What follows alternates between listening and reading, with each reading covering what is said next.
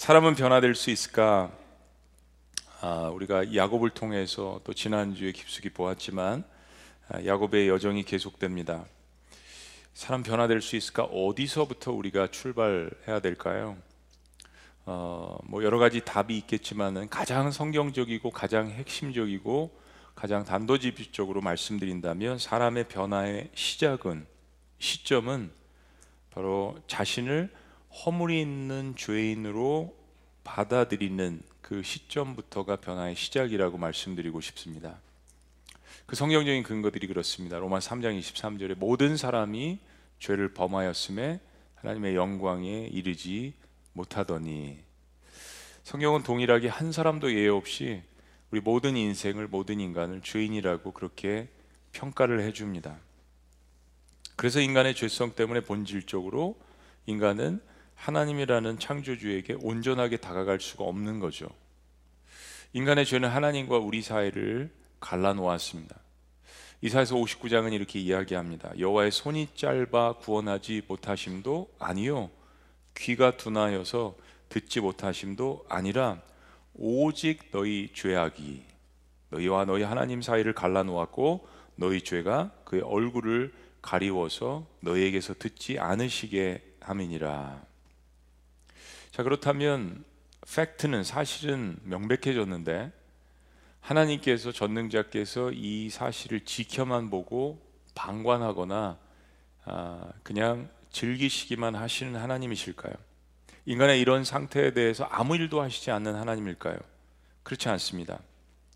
하나님은 인류의 죄의 시작부터 인간을 용서하시기로 작정하셨습니다. 우리 한번 따라해 보시죠. 작정. 그럼 어떻게 그런 일이 가능할까요? 하나님이 제시하신 유일한 죄사함의 방법이 있습니다. 제가 유일하다라고 말씀드렸습니다. 유일한 죄사함의 방법은 그의 사랑하는 독생자 예수님을 사람과 같은 모습으로 이 땅에 보내셔서 인간의 모든 죄를 짊어지시고 십자가에 달려 죽게 하신 사건입니다. 유일하게 구원으로 제시하신 방법. 즉 거룩하신 하나님의 아들이 전혀 거룩하지 않은 인간을 위해서 그리고 그 인간들이 지은 죄와 허물을 대신 다 뒤집어 쓰시고 죄의 결과인 곧 죽음이죠. 그 형벌값을 대신 치루어 주신 것입니다. 우리는 이것을 흔히 어, 십자가에서 하나님께서 이루신 사랑 혹은 은혜라고 이야기를 합니다. 자, 그럼 여기서 우리에게 굉장히 중요한 질문이 있습니다. 이 질문을 하면서 신학적으로 논쟁도 역사적으로 많이 있어 왔고 지금도 있지만 저는 이게 왜 논쟁거리인지 사실 잘 모르겠습니다. 이런 질문입니다.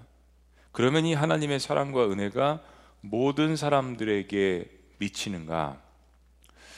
하나의 답은 예스고 하나의 답은 노우입니다. 하나님께서 베푸시는 십자가의 사랑과 은혜는 모든 사람들에게 차별 없이 주어지신다, 주어지신다라는 면에 있어서는 그렇다가 맞습니다. 그런데 모든 사람들이 이 하나님이 제시하시고 보여주신 십자가의 사랑과 은혜를 다 체험하는 것은 아닙니다. 그런 의미에서는 노가 맞습니다. 그럼 이런 질문을 던져봐야죠. 그럼 누가 이 사랑과 이 은혜를 체험을 할까요? 정답을 말씀드리면 바로 자신의 죄를 깨닫고 그 죄를 뉘우치고 오직 그 죄에 대한 용서를 구하는 사람들만이 이 무조건적이고 차별이 없는 하나님의 사랑과 은혜를 체험할 수 있는 것입니다. 성경을 공부하고 기독교인이 되려는 사람들이나 된 사람들은 이것을 구별해야 합니다. 그리고 하나님의 이 사랑과 은혜를 체험한 사람들만이 삶에 건강하고 진정한 변화가 일어납니다. 왜냐하면 자신의 죄를 깨닫고 용서를 간구하는 이 죄인들의 삶에 하나님께서 본격적으로 개입하시기 때문입니다. 한 번 더 따라하십니다. 본격적으로. 아까 작정하셨다는 이 단어와 본격적으로 개입하신다는 이 두 단어가 중요합니다. 자, 그리고 우리에게 결과적으로 주어지는 놀라운 하나님의 은혜가 무엇이냐 하면 바로 죄에 대한 자유함입니다. 용서함을 통해서 얻어지는 것, 죄에 대한 자유함. 참 우리 인간이 저는 자유예요. 또 자유를 주장합니다. 이 시대만큼 자유를 많이 주장하는 시대가 없었습니다. 그리고 자유를 많이 누린다라고 또 이야기하는 시대도 없었습니다. 근데 우리는 수많은 것에 대해서 자유를 누린다라고 착각하지만 가장 많은 문명의 이기를 누리고 있고 가장 많은 과학과 문명과 의술의 혜택을 받고 있지만은 사실은 어느 시대보다도 무엇인가에 종속되어서 사는 현대인들이 되었습니다.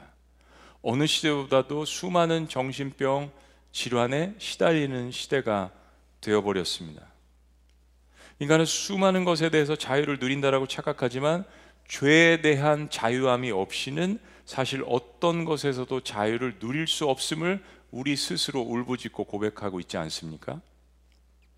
십자가에 돌아가셨다가 우리를 위해서 부활하신 예수님은 이렇게 말씀하셨습니다. 진리를 알지니 그 진리가 너희를 자유케 하리라. 그렇습니다. 하나님이 제시하신 십자가의 사랑과 은혜를 진리로 받아들이고 모든 죄를 허물을 실수를 용납하실 수 있는 하나님 앞에 진심 어린 용서를 구하는 사람만이 진정한 자유를 누릴 수 있음을 성경이 이야기하는 것입니다. 그것은 인간이 누릴 수 있는 최고의 자유함이죠. 최고의 기쁨입니다. 죄로부터 오는 자유함, 죄의 결과인 사망으로부터 오는 자유함, 그래서 영생이라는 것이 우리에게 주어지는 것입니다. 그리고 어둠의 세력 사탄이 끊임없이 우리의 삶 가운데 를 정죄하지만 그 정죄함으로부터의 자유함. 왜냐하면 하나님이 너는 이제 죄 없어라고 선포하시기 때문에 그게 우리에게 spiritual shield, 우리를 보호해 주시는 것 아닙니까? 모든 증오와 분노와 상처와 미움과 시기와 질투와 중독과 열등감과 비교의식과 인정과 모든 경쟁 속에서 있는 강박감으로부터의 자유함 이 모든 것의 기본이 죄로부터의 자유함이라는 것입니다. 야곱은 자신의 일생 일대 위기 앞에서 이런 문제들과 씨름을 했습니다. 그는 아버지의 인정에 목마른 사람이었고 어머니의 사랑에 굶주린 사람이었습니다. 형의 장자권을 탐낸 사람이었고 장자의 축복을 갈망한 사람이었습니다. 그리고 마침내 이런 모든 문제들을 한 번에 해결해 줄 수 있는 분과 진정한 씨름을 하게 됩니다. 이분이야말로 내가 인생에 씨름했던 이 모든 문제들을 해결해 줄 수 있는 분이구나. 그리고 이제는 그분을 붙들고 씨름을 합니다. 그리고 하나님은 그를 속이는 자, 쫓는 자, 뒤꿈치를 잡는 자, 야곱이라는 그 과거의 이름에서 이스라엘 사람이 내가 하나님과 나와 겨루어 이겼다라는 최고의 축복을 받게 됩니다. 그런데 그 축복의 순간에 하나님께서는 야곱의 환도뼈를 허벅지에 그 관절뼈를 내리치셨습니다. 이것이 상징하는 것은 야곱의 허물이었고 고집이고 변하지 않는 옛 모습의 자아였고 그의 삶의 아킬레스건이었습니다. 그리고 하나님은 야곱의 삶을 축복하시고 이제는 진정한 하나님의 통치를 받는 이스라엘의 삶으로 바꾸어 가십니다. 야복강가의 씨름 후에 이제 야곱은 그의 평생의 삶의 숙제인 고향으로 돌아가고 있었습니다. 그리고 그곳에는 20년 전 야곱에게 속아서 팥죽 한 그릇에 장자권을 팔아버린 에서가 형이 시퍼렇게 살아 있습니다. 그는 무려 400명의 사람들을 군사처럼 이끌고 야곱에게 복수하러 오고 있는 중입니다. 그런데도 야곱은 하나님과 씨름한 뒤에 마음의 자유함을 갖고 평안을 갖고 확신을 가지고 결단을 합니다. 그가 한 결단은 바로 20년 전 형 에서를 속이고 장자권을 약탈하고 형에게 상처를 준 것에 대한 용서하는 것, 용서 받으러 가는 것에 대한 결심이었습니다. 야곱은 지금 20년 전의 일로 자신에게 복수를 하러 오는 그 형에게 용서를 구하러 가는 길입니다. 단순히 고향으로 가는 것이 아닙니다. 다른 곳으로 살 수도 있었습니다. 다른 많은 초이스들이 있었습니다. 야곱이 고향으로 돌아가는 이 과정을 짧게 요약해 보면 이렇습니다. 이것이 우리에게 큰 유익을 주는 것은 내가 누군가의 용서를 구할 때나 용서를 또한 내가 해야 될 때 이 네 가지 요소가 우리의 삶에 중요합니다. 첫째는 야곱은 하나님의 약속을 의지했습니다. 야곱은 아버지와 형을 속인 죄로 고향 땅에서 쫓겨날 때 광야에서 뜻하지 않게 만난 그 하나님의 약속을 붙들고 살았습니다. 세상 모든 사람들이 나를 버린다 해도 환경이 계속해서 getting worst 최악의 상황으로 치달을 때 우리는 우리가 의지하고 여전히 붙들 수 있는 것이 무엇인지 생각합니다.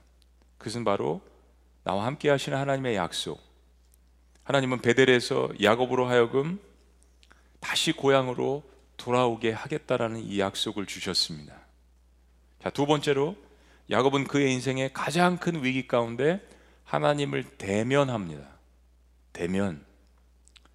비대면 시대에 가장 필요한 이야기죠. 하나님을 대면합니다. 야곱은 형을 만나러 가긴 하지만 그에게 복수를 하러 오는 형 에서가 두려웠습니다. 이거죠. 우리가 때로 하나님이 주신 약속을 의지하면서도 상황과 사람이 계속해서 최악으로 치달으면 우리의 마음 가운데 두려움이 생깁니다. 방황하게 됩니다. 고민합니다. 의심하게 됩니다. 그때가 바로 정말로 하나님과 씨름해야 될 때입니다. 하나님을 대면할 수 있는 절호의 기회입니다. 하나님도 이때를 기다리시고 가장 가까이 나의 삶 가운데 다가와서 계실 때입니다. 야곱은 하나님이 자신의 삶에서 이 문제를 해결해 주시지 않으면 하나님을 붙든 이 삿발을 놓지 않겠다라고 죽을 힘을 다합니다. 야곱은 생명을 다해서 철야 기도를 합니다. 예수님께서 새벽 기도를 시작하셨는지 모르겠지만 철야 기도의 원조는 야곱인 것을 볼 수 있습니다. 세 번째로 야곱은 하나님의 약속과 기도의 응답을 실행합니다. 실행. 야곱은 야복강가에서 하나님과의 씨름 후에 모든 두려움과 근심과 번민과 의심을 뒤로하고 하나님이 주시는 자유함 가운데 형 에서를 만나서 용서를 구하러 가기로 작정합니다. 우리가 하나님과 씨름해서 기도의 응답을 받았다면 그것은 믿음으로 실행해야 합니다. 믿음으로 실행해야 홍해가 갈라집니다. 발을 요단강에 담가야 요단강 물이 갈라집니다. 믿음은 곧 행함으로 이어지게 되어 있기 때문입니다. 마지막 네 번째는 야곱은 자신이 할 수 있는 일에 최선을 다해서 에서에게 용서를 구합니다. 오늘 본문이 중요한 것은 바로 이 부분 때문입니다. 하나님과 기도하면서 씨름해서 이겼다고 기도의 어, 응답의 확신을 받았다고 야곱은 결코 교만하게 행동하지 않았습니다. 이게 바로 야곱의 변화된 모습입니다. 32장에 보면 야곱은 이미 앞에 세 그룹으로 나누죠. 그리고 에서에게 줄 선물들을 정성껏 준비합니다. 모든 가축들이 500마리 이상, 정확히 보면 550마리 에서의 마음을 풀기 위한 예물, 뇌물 작전이었습니다. 그리고 그 세 그룹을 간격을 나누어서 시간을 나누었다라는 거죠. 첫 번째 그룹, 또 한참 있다가 두 번째 그룹, 세 번째 그룹, 그리고 각 그 가축대를 그리고 종들을 붙여서 거기 팀장을 붙여서 에서가 이게 뭐냐라고 물어봤을 때 종인 야곱이 주인인 형 에서에게 보내는 예물입니다라고 답변하라고 모든 책사들을 종들을 훈련시켰습니다. 야곱은 용서를 구하러 가는 자로서 철저히 자기 자신을 낮추는 모습을 볼 수 있습니다. 정말 형의 마음을 누그러뜨리려는 야곱의 이 간절한 마음이 느껴지는 대목입니다. 사실 창세기가 이 부분을 굉장히 자세하게 묘사를 하고 있다라는 것 우리에게 교훈을 줍니다. 그리고 야곱은 야복강가에서 기도로 밤을 샌 후에 이제 드디어 형 에서를 만나러 갑니다. 근데 정말 야곱이 멀리서 바라보니까 에서가 400인의 장정을 거느리고 오고 있는 것이 아니겠습니까? 그래서 그는 자식들을 나누어서 레와 라헬과 두 여종에게 맡기었습니다. 그리고 맨 처음에 두 여종과 빌라와 실바죠. 그들의 자식들은 맨 앞에 세우고 두 번째 그룹에 레아와 그녀의 자식들 그리고 마지막에 라헬과 요셉을 세 번째 그룹에 속하게 합니다. 그리고 자신은 맨 뒤에 있어요. 우리가 성경을 이렇게 한 번 읽으면 아유 야곱이 여기서 또 꾀를 어, 바라는구나 이렇게 생각할 수도 있는데요. 이것은 에서가 죽이러 오면 중요하지 않은 순서대로 앞에 세우고 가장 중요한 라헬과 요셉은 자신과 함께 도망가려고 했던 것이 아닙니다. 야곱은 야복강가에서 기도하기 전에는 그냥 두 그룹으로 나누어서 한쪽을 치면 한쪽은 도망가리라 라고 했었잖아요. 근데 밤이 새도록 그가 하나님 앞에 기도한 후에 전략을 바꾸었습니다. 지금 야곱이 짠 이 스크럼 대형은 에서에게 가족들을 인사시키기 위한 것이었습니다. 정말 야곱의 간절함이 다시 한번 묻어나오는 대목입니다. 다음 구절에서 알 수 있습니다. 그리고 이제 정말 에서가 코앞에 다가왔습니다. 그러자 맨 뒤에 있었던 야곱이 맨 앞으로 뛰어나가지 않습니까? 이것은 도망가기 위한 전략이 아니었습니다. 모든 가족들을 인사시키기 위한 전략이었습니다. 야곱은 맨 뒤에 있다가 뛰어갑니다. 어떻게 해요? 절뚝거리면서, 절뚝거리면서. 그리고 에서를 가까이 배알하자 몸에 땅에 몸을 굽혀서 무려 일곱 번을 형 에서에게 절을 합니다. 성경에서 7은 완전 숫자입니다. 야곱은 온 마음을 다해서 자신이 에서를 주인처럼 모시고 존중한다는 의미를 행동으로 보여주고 있습니다. 그리고 자신의 모든 가족들과 자녀들이, 자식들이, 종들이 지켜보는 앞에서 그리고 에서와 그가 데리고 온 400명의 장정들이 보는 앞에서 몸을 땅에 굽혀 일곱 번을 절합니다. 철저하게 자기 자신을 낮추는 모습, 자신의 체면이나 자존심은 내려놓았습니다. 그런 전날 밤 하나님과의 씨름 후에 다리를 절지 않았습니까? 절뚝절뚝 불편한 다리를 가지고 그런 맨 뒤에 섰다가 앞으로 달려 나아가서 절을 했던 것입니다. 에서가 이 모든 모습을 지켜보고 있었습니다. 에서가 달려왔습니다. 20년간 갈고 닦았던 복수와 그 증오의 칼을 가지고 자신 앞에 머리를 조아리고 있는 그 동생 야곱의 목에 대어서 뵐 것인가요? 그래서 달려온 것입니까? 그럴 수 있습니다, 인생이. 그런데 정반대의 놀라운 기적이 일어납니다. 자, 4절 말씀 다 같이요. 시작. 에서가 달려와서 그를 맞이하여 안고 목을 어긋 맞추어 그 입 맞추고 서로 운이라. 에서는 이 동생의 모습을 보고 달려왔습니다. 그리고 한 행동이 칼을 뺀 것이 아니라 야곱을 따뜻하게 맞아줍니다. 동생 야곱을 안고 목을 어긋만기고 그의 얼굴에 입을 맞추었습니다.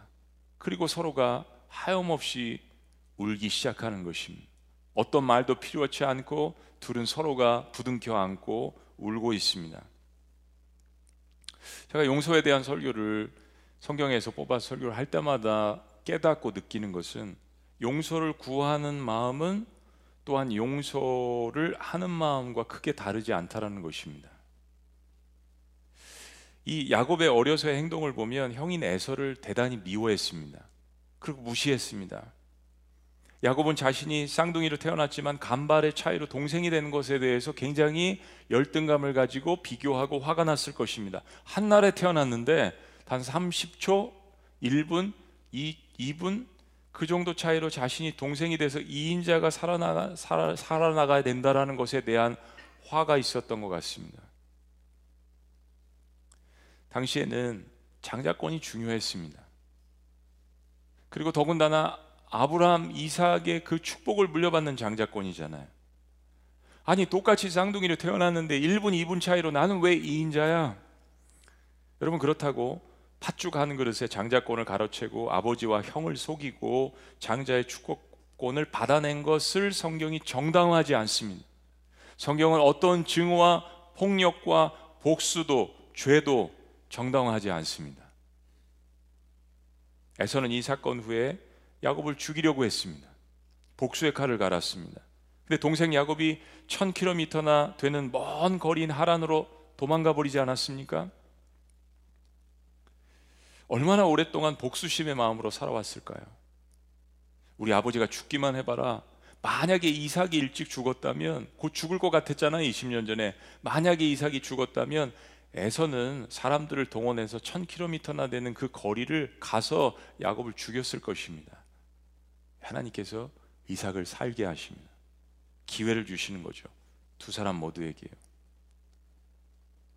여러분 복수심과 미움과 증오심은 우리를 굉장히 편하게 하고 우리에게 자유를 줄 것 같지만 이것은 사람을 파괴합니다. 건강하지 못하게 합니다. 우리가 무슨 사건이 일어났을 때 다른 사람을 블레임하고 환경을 블레임하고 어디엔가 화를 쏟아 놓으면 내 마음이 편할 것 같지만 전혀 그렇지 않지 않습니까? 불행합니다.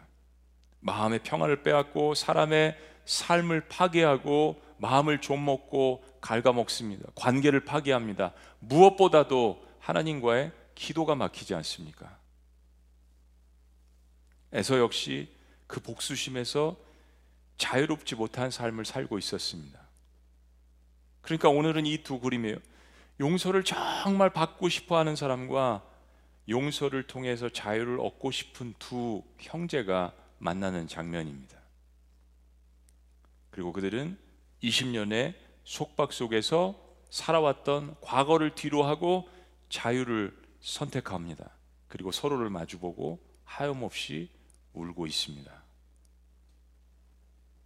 저는 이 모습이 성경에서 보여주는 가장 아름다운 화해의 모습 가운데 하나라고 생각합니다.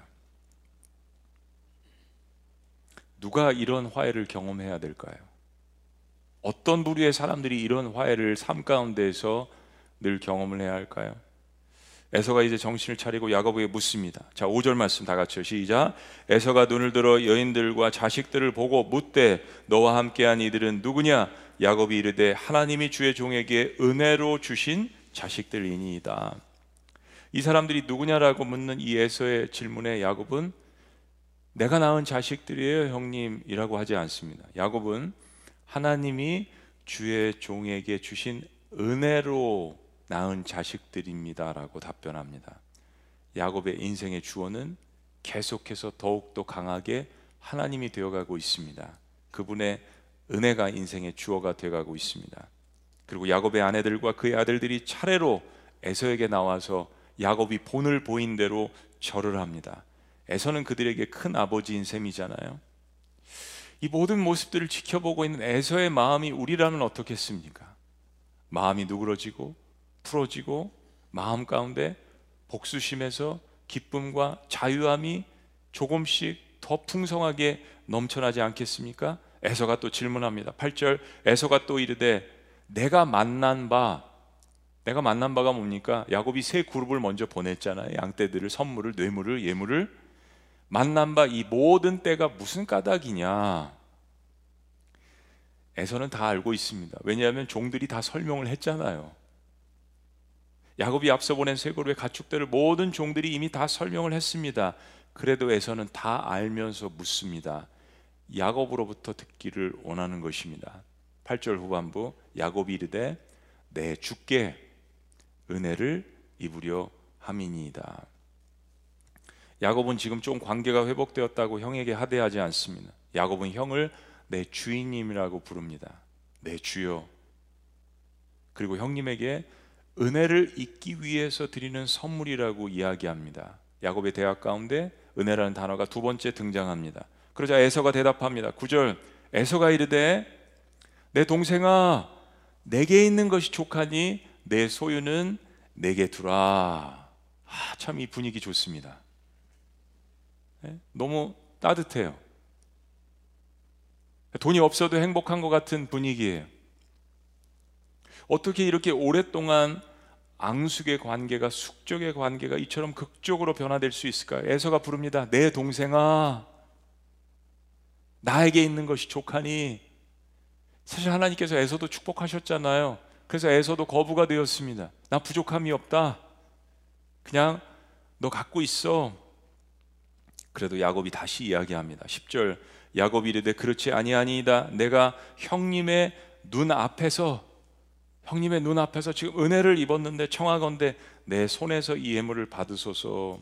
야곱은 지금 형님이 나를 이렇게 환대하시고 나를 감싸 안고 나에게 입을 맞추고 나를 용서하시는데 그 형님께서 은혜를 베풀어 주셨는데 이거 제 마음에요. 이 감사의 예물을 받아 주세요. 그리고 다시 한번 간청합니다. 야곱의 입에서 은혜라는 말이 세 번째 등장합니다. 용서와 은혜는 밀접한 관련이 있습니다. 그리고 야곱은 우리 모두를 놀라게 하는 고백을 합니다.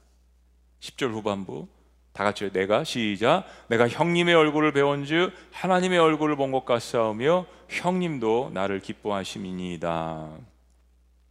우리 33장에 야곱이 에서에게 한 말 중 가장 많이 반복돼서 등장하는 단어는 바로 은혜입니다. 그런데 그 절정체가 바로 10절 말씀의 이 고백입니다. 내가 형님의 얼굴을 배운즉 하나님의 얼굴을 본 것 같사오며 형님도 나를 기뻐하심입니다. 여러분 도대체 이게 무슨 뜻일까요? 성경 통독하시다가 묵상하시다가 아마 걸리셨을 거예요. 이게 무슨 뜻이지? 에서가 그렇게 성숙하게 하나님의 사람으로 변화되었다는 뜻일까? 우리가 그럴 때 있잖아요. 정말 성숙한 하나님의 사람을 보면 아, 정말 예수님의 향기가 나고 예수님의 모습을 보는 듯한 지금 그런 뜻일까요? 그건 아닙니다. 에서가 야곱을 용서한 것은 분명하지만 400인을 데리고 야곱에게 복수하러 나갔습니다. 그때까지는. 그러나 그 에서의 마음을 변화시킨 것은 전적인 하나님의 간섭이셨습니다. 마치 야곱이 도망갈 때 하란에서 기억나세요? 7일 동안이나 끈질기게 야곱에게 복수하려고 라반이 쫓아갔습니다. 그때 마지막 날 밤에 하나님께서 나타나셔서 내 야곱이야, 내 아들이야, 내 종이야, 너 건드리지 마. 그 인생에 가타부타 간섭하지 마. 그리고 꾸짖으셔서 라반은 강제로 야곱을 보낼 수밖에 없었습니다. 지금 중심은 에서도 아니고 라반도 아닙니다. 사실은 하나님은 야곱의 하나님이 되어 계십니다. 라반과 에서는 야곱에게 계신 그 하나님의 축복의 부스러기를 누리고 있었던 것이지 본질적인 삶의 변화가 일어났던 인물이 아님을 성경 전체가 이야기하고 있지 않습니까? 그렇다면 야곱은 왜 형 에서의 얼굴에서 하나님의 얼굴을 보았더라고 이야기하는 것입니까? 야곱의 인생의 아킬레, 아킬레스건을 상징하는 것이 야곱의 환도뼈라고 말씀드렸습니다. 하나님, 저를 제발 축복해 주세요. 약속의 말씀도 받았고 제가 그렇게 믿어왔고 20년 동안 그 말씀을 붙들고 인내를 했는데 지금 보세요. 에서가 400인을 이끌고 오고 있습니다. 약속은 약속인데 상황은 최악의 상황으로 치닫고 제가 가, 지금 에서에게 가면 틀림없이 죽을 것 같아요. 하나님.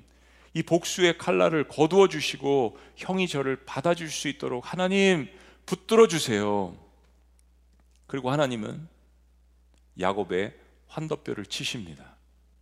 그리고 말씀하십니다. 그래, 이제 너의 힘을 의지하지 말고 너의 꾀와 너의 지혜와 너의 인생을 의지하지 말고 나의 힘을 의지하라. 내가 너를 축복하고 너를 다스리겠다. 너도 이기고 나도 이기자. 이스라엘. 그렇습니다. 야곱은 전날 씨름을 할 때 보았던 그 하나님의 얼굴을 이제까지 20년 동안 복수심으로 불타서 야곱에게는 두려움의 대상이었던 에서의 얼굴에서 발견하게 됩니다. 이게 하나님의 은혜죠. 하나님께서 에서의 삶도 주관하고 계심을 본 것입니다. 하나님 믿는 자의 하나님이시면서도 선과 악을 이 세상의 모든 사람들과 모든 우주를 통치하시는 하나님이신 것을 그리스도인들도 믿으셔야 합니다. 바로 하나님께서 용서받으러 가는 야곱의 믿음을 보시고 20년간 복수심에 불탄 에서의 얼굴도 용서하는 자의 얼굴로 바꾸어 놓으신 것을 경험하는 것입니다. 야곱은 복수심에 불탔던 에서의 얼굴에서 너무나도 신기하게도 하나님의 얼굴을 발견했습니다. 여러분 이것은 또 하나의 영적 역설입니다. 사실은 처음에 말씀드린 것처럼 우리는 하나님 앞에 다 죄를 범한 죄인들입니다. 하나님은 죄를 용납하실 수 없습니다. 하나님은 거룩이라는 또 다른 속성 때문에 악을 미워하시고 벌하시고 심판하십니다. 그 사실은 우리의 죄 때문에 실상 우리는 하나님과 영적인 원수 관계에 있었다라고 에베소 말씀과 골로새 말씀은 강조하지 않습니까? 그런데 하나님께서 거룩하신 그분께서 죄인들을 먼저 찾아오셨습니다. 그리고 나를 끌어안고 감싸 안고 입을 맞추고 용서한다라고 이야기하시고 사랑하시기로 작정하셨습니다. 그분은 작정하신 분입니다. 야곱이 죄를 짓고 광야로 내쳐졌을 때 그때 야곱을 만나 주신 하나님은 야곱을 용서하시는 하나님이셨습니다. 그 하나님은 야곱을 어루만져 주셨습니다.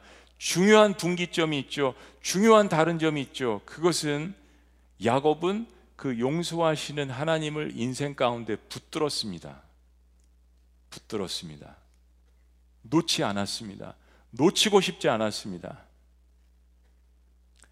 그는 하나님의 약속을 붙들고 서원하고 그 힘으로 20년의 하란의 종살이를 인내하며 견디어내었습니다.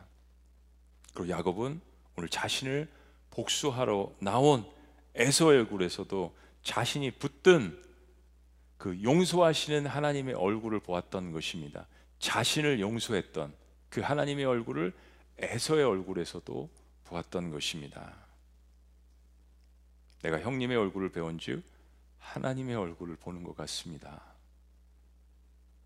에서 역시 야곱의 얼굴에서 하나님을 본 것처럼 말이죠. 형님도 나를 기뻐 하심이니이다. 에서 역시 야곱의 얼굴에서 하나님을 발견합니다. 참으로 놀라운 성경에 쓰여져 있는 화해의 역사입니다.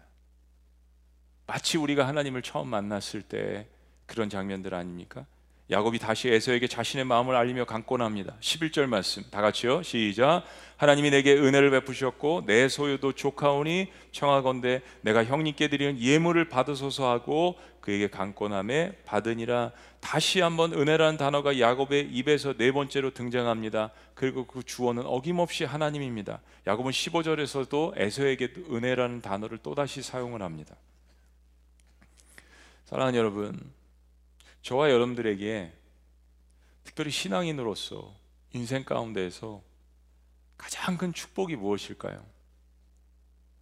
가장 큰 내 인생의 축복. 그것은 바로 나 같은 인간이 하나님의 다스리심을 받는 겁니다. 다스리심, 인도하심, 사랑하심, 용서하심, 은혜를 경험케 하심. 그것이 우리의 삶 가운데 가장 큰 축복이 아니겠습니까? 그래야 하나님께서 야곱을 이스라엘로 만들어 가실 수 있는 것입니다. 이것이 실질적인 장자권의 축복이 아닐까요? 말만 장자가 아니라 말만 내가 그리스도인이 아니라 말만 재직이고 말만 리더고 말만 목회자가 아니라 하나님을 사랑하고 그분의 말씀에 순종하고 그분의 실질적인 다스림을 받는 삶 그리스도인 내가 피해를 주었던 사람에게 용서와 인정을 받아야 하는 때가 그리스도인에게 반드시 옵니다. 우리가 무시해서 그렇지 반드시 옵니다. 그때를 놓치지 말아야 합니다. 하나님이 기회를 주시는 겁니다. 그때가 내가 하나님을 가장 깊이 만나고 인간 관계에서도 자유함을 얻게 하시는 순간입니다. 하나님 앞에서 평안을 얻었고 구원 얻었고 자유함을 얻었다고요? 주변에 있는 사람들에게서도 자유함을 얻게 하시는 하나님의 역사가 있다라는 것을 경험하셔야 합니다. 어, 전 세계 3대 테너 여러분 다 아시죠? 한국 사람들은 워낙 음악을 좋아하니까요. 루치아노 파바로티, 플라시도 도밍고, 그리고 또 한 사람은 호세 카레라스라는 사람입니다. 특별히 이 세 사람 중에 두 명이 라이벌이었는데 도밍고는 마드리드 출신이고 스페인의 카레라스는 카탈루냐 출신인데 한국으로 이야기하자면 경상도와 전라도입니다. 아, 더한 것 같아요. 이 두 지역은 스페인에서. 근데 두 지역도 서로를 미워하고 증오했지만은 도밍고와 카레라스는 서로를 라이벌로 생각해서 절대로 같은 곳에서 공연을 하지 않겠다라는 조건 하에 공연을 했다고 합니다. 그렇게 계약서를 썼다고 해요. 그러니까 얼마만큼 서로에 대해서 라이벌 의식을 가졌다는 이야기예요. 근데 1987년 카레라스의 인기가 절정에 다다랐을 때 플라시도 도밍고보다 훨씬 더 상대하기 힘든 적을 만나게 됩니다. 바로 급성 백설, 백혈병에 걸리게 된 것입니다.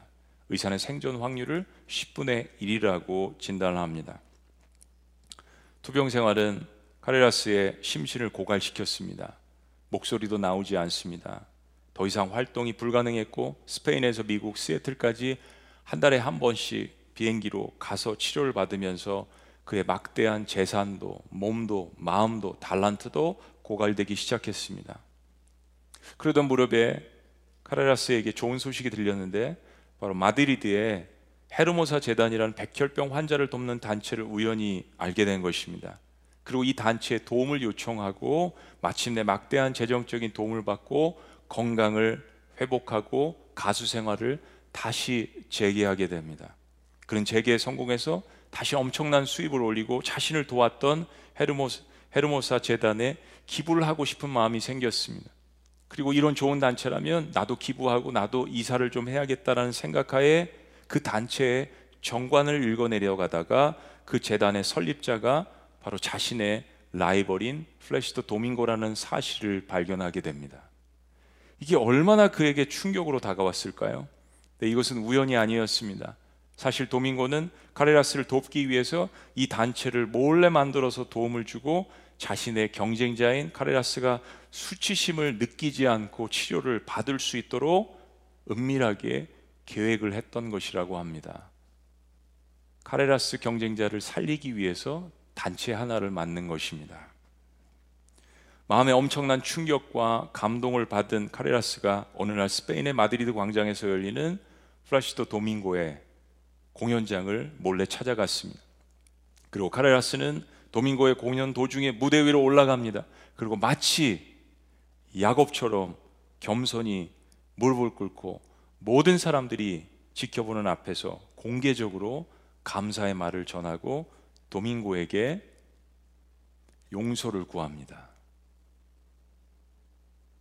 도밍고는 그를 일으켜 세우고 그리고 함께 부둥켜 안았을 때 공연장은 어떤 노래보다도 놀라운 축제의 도가니의 기쁨 속에 빠져 들었습니다. 여러분 용서를 구하는 것과 용서를 하는 것만이 우리의 삶에 참다운 자유와 평안과 기쁨을 안겨다 줄 수 있습니다. 사랑하는 여러분, 우리가 만약 천국문에 다다를 때 만약 주님께서 우리에게 내가 너의 말할 수 없는 모든 죄와 허물과 실수와 사람들도 모르는 그런 모든 죄들을 단번에 내 아들을 통해서 용서해 줬는데 너는 아직도 용서하지 않고 마음에 분노를 갖고 있구나. 미안하지만 이 천국 안에는 분노와 증오심과 미움과 그런 마음들을 갖고는 들어올 수가 없단다. 라고 하신다면 무엇이라고 답변하실 수 있겠습니까? 십자가는 우리가 못하니까 우리가 못하는 그 용서의 길을 하나님의 아들이 대신 휘장을 찍고 우리에게 열어놓으신 것 아니겠습니까?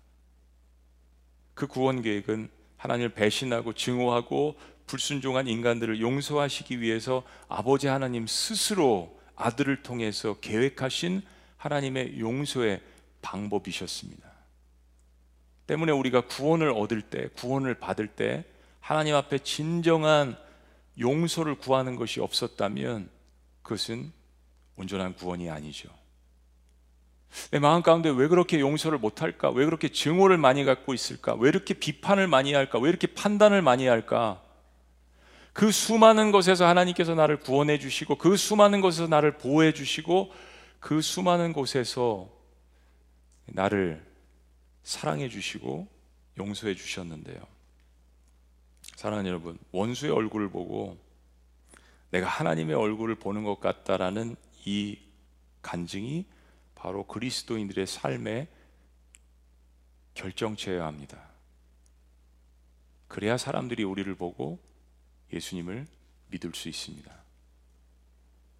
저는 한국 정치를 보면서 솔직히 소망이 잘 보이지 않습니다. 24년 만에 돌아온 조국의 산하가 너무 아름답습니다.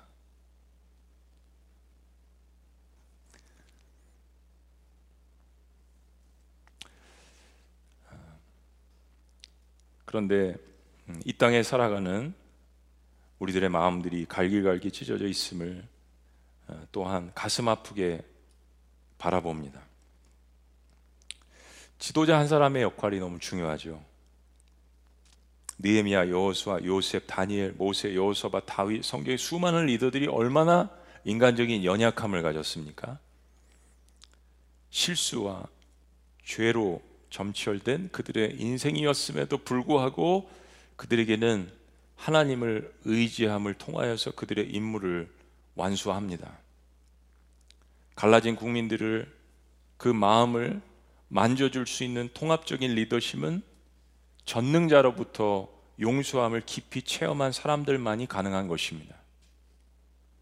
인생의 주관자이신 하나님이 나에게 어떤 은혜를 베푸셨는지 알 때에만 나도 진정으로 용서할 수 있는 거잖아요.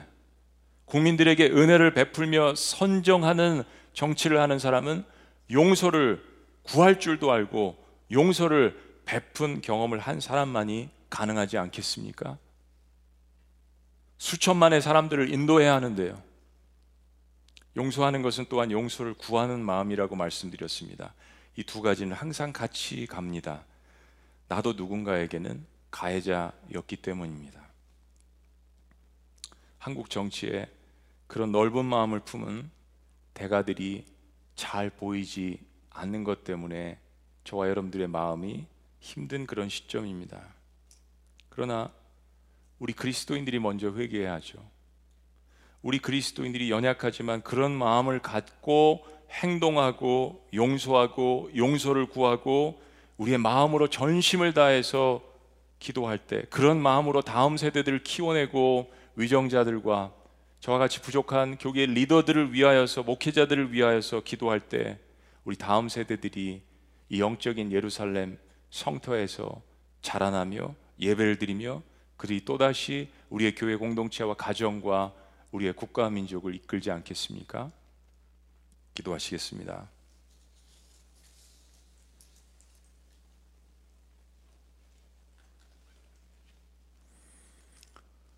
그렇습니다, 여러분. 야곱은 복수의 칼날을 갈았던 형 에서의 얼굴에서 하나님의 얼굴을 발견했습니다.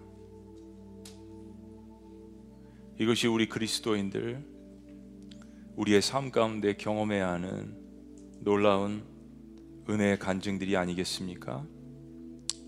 그렇습니다. 저부터 나부터 우리부터 회개하고 우리부터 잘해야 합니다. 용서를 구하는 것과 용서를 하는 것, 이 두 가지는 늘 우리의 삶에 함께 존재합니다. 그리고 우리가 그렇게 할 수 있는 근본적인 이유는 바로 도저히 용서받을 수 없는 나 같은 죄인을 하나님께서 십자가에서 자기 아들을 죽이심으로 말미암아 구원하셨기 때문입니다.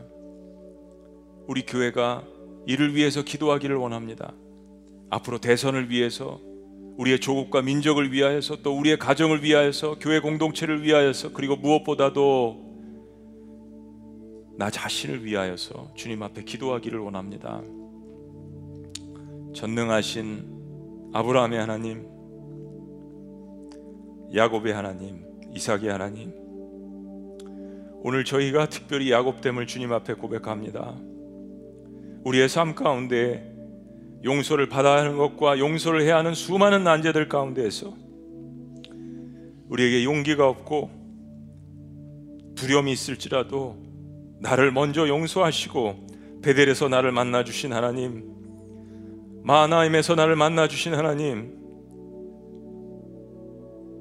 부니엘로 나를 만나 주신 하나님 나를 이스라엘로 변화시켜 주신 그 하나님을 의지하오니 나에게 용서를 베푸신 것처럼 나도 그런 삶을 살 수 있도록 주님께서 축복하여 주시옵소서. 이 놀라운 용서의 축복이 개인과 가정과 공동체와 우리의 조국과 민족에게 일어날 수 있도록 올 한해 특별히 주님께서 우리 그리스도인들에게 함께하여 주시옵소서. 놀라우신 전능자 용서를 베푸시는 하나님 예수 그리스도의 이름으로 감사하며 기도합나이다. 아멘. 우리 자리에서 다 같이 일어나시겠습니다. 예. 우리 그런 마음으로 우리 주님 앞에 고백을 합니다. 오직 주의 은혜로 지금 여기 서 있네. 오직 주의 은혜로 주님 여기까지 왔습니다. 우리 그런 고백을 우리의 마음을 담아서 기도를 다해서 주님 앞에 올려드립니다. 오직 주의 은혜로 오직 주의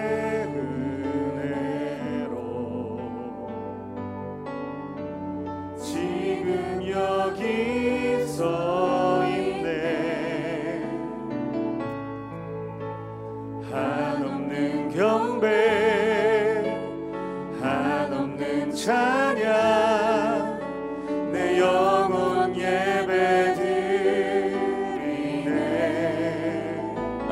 땅에 나를 위해 이 땅에 고백합니다. 오신 주의 그 은혜. 오신 주의 그네 십자가 고통. 십자가 고통. 이기신 주님. 이기신 주님. 그 은혜 어찌 잊을까? 은혜 어찌 주님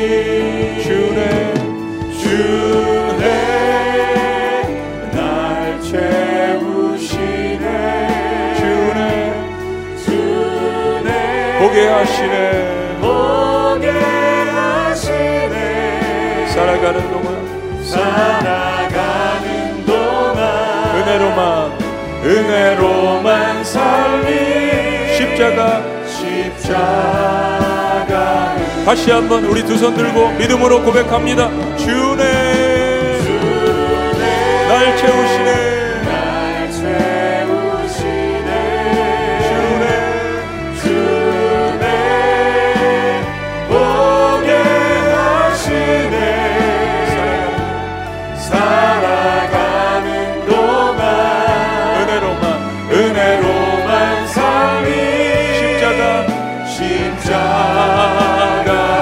다시 한번 전심으로 부르짖을까요? 주네 날 채우시네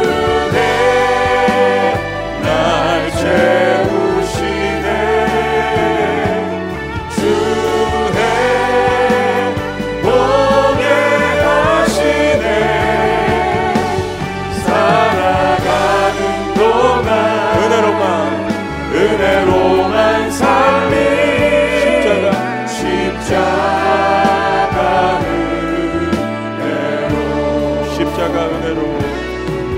십자가 은혜로. 십자가. 십자가 은혜로.